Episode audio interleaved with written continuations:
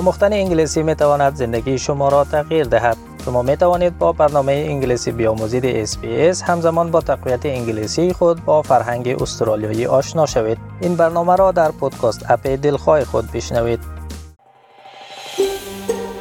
شما با پروگرام دری رادیوی SBS هستید. گزارشات عالی را در sbs.com.au دری پیدا کنید.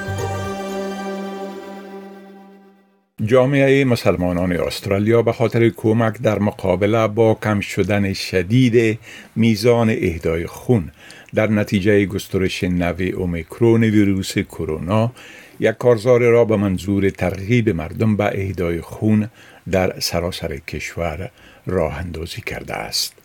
از بعضی از مردمی که در نماز جمعه در سراسر کشور شرکت می کنند خواسته شده که خون اهدا کنند و سهم خود را در این کار اعدا نمایند. از نظر امام عبیر سنوی این تقاضای اهدای خون از جامعه در جنوب غرب سیدنی با تعالیم بنیادی قرآن هماهنگ است. از کسانی که در ابتکار اهدای خون در مسجد روتی هل شرکت می کنند خواسته شده که در این کار مهم سهم بگیرند و خون اهدا کنند. می دانید که در اسلام ما همیشه به مردم در مورد بخشش و اهمیت به دیگران تعلیم می دهیم. بنان این تنها یکی از راه های ما برای بازپرداخت به جامعه است تا اطمینان حاصل کنیم که آن دسته از مردمی که به خاطر کمبود خون رنج می‌برند یا در مشکل قرار دارند از اهدای خون و دریافت آن مستفید شوند. بنابراین ما فقط سعی می کنیم تا آنجا که می توانیم جامعه را تشویق کنیم که دینشان را ادا کند. صلیب سرخ در 43 مسجد در سراسر کشور مراکز را تأسیس کرده و سازمان دهندگان امیدوارند که حداقل 1500 نفر برای اهدای خون ثبت نام خواهند کرد. دکتر محمد کاهلون رئیس مرکزی انجمن طبی استرالیا است.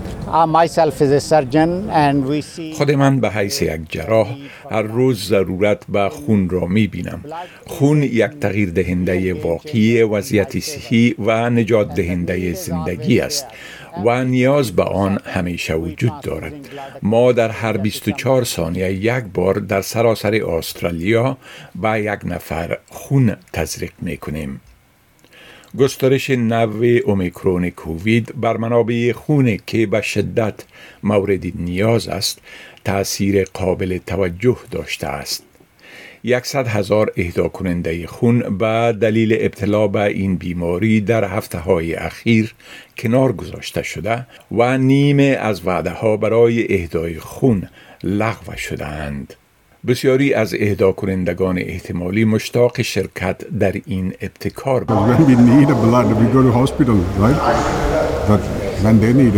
them. Yes, uh, we are part of the community. We're helping the people uh, that are in need.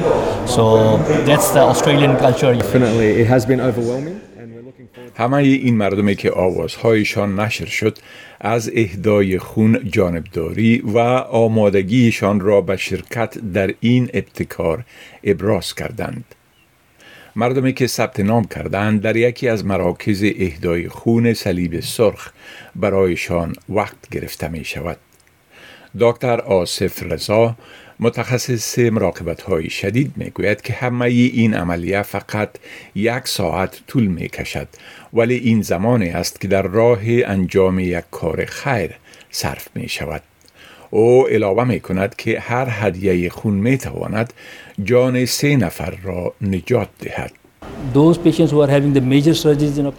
آنده از بیمارانی که جراحی های بزرگ را انجام می دهند قربانیان تصادمات و زنان در وقت تولد طفل سه دسته از مردمی هستند که ممکن نیازمند تزریق خون باشند و ذخیره خون می تواند به بسیار زودی تمام شود.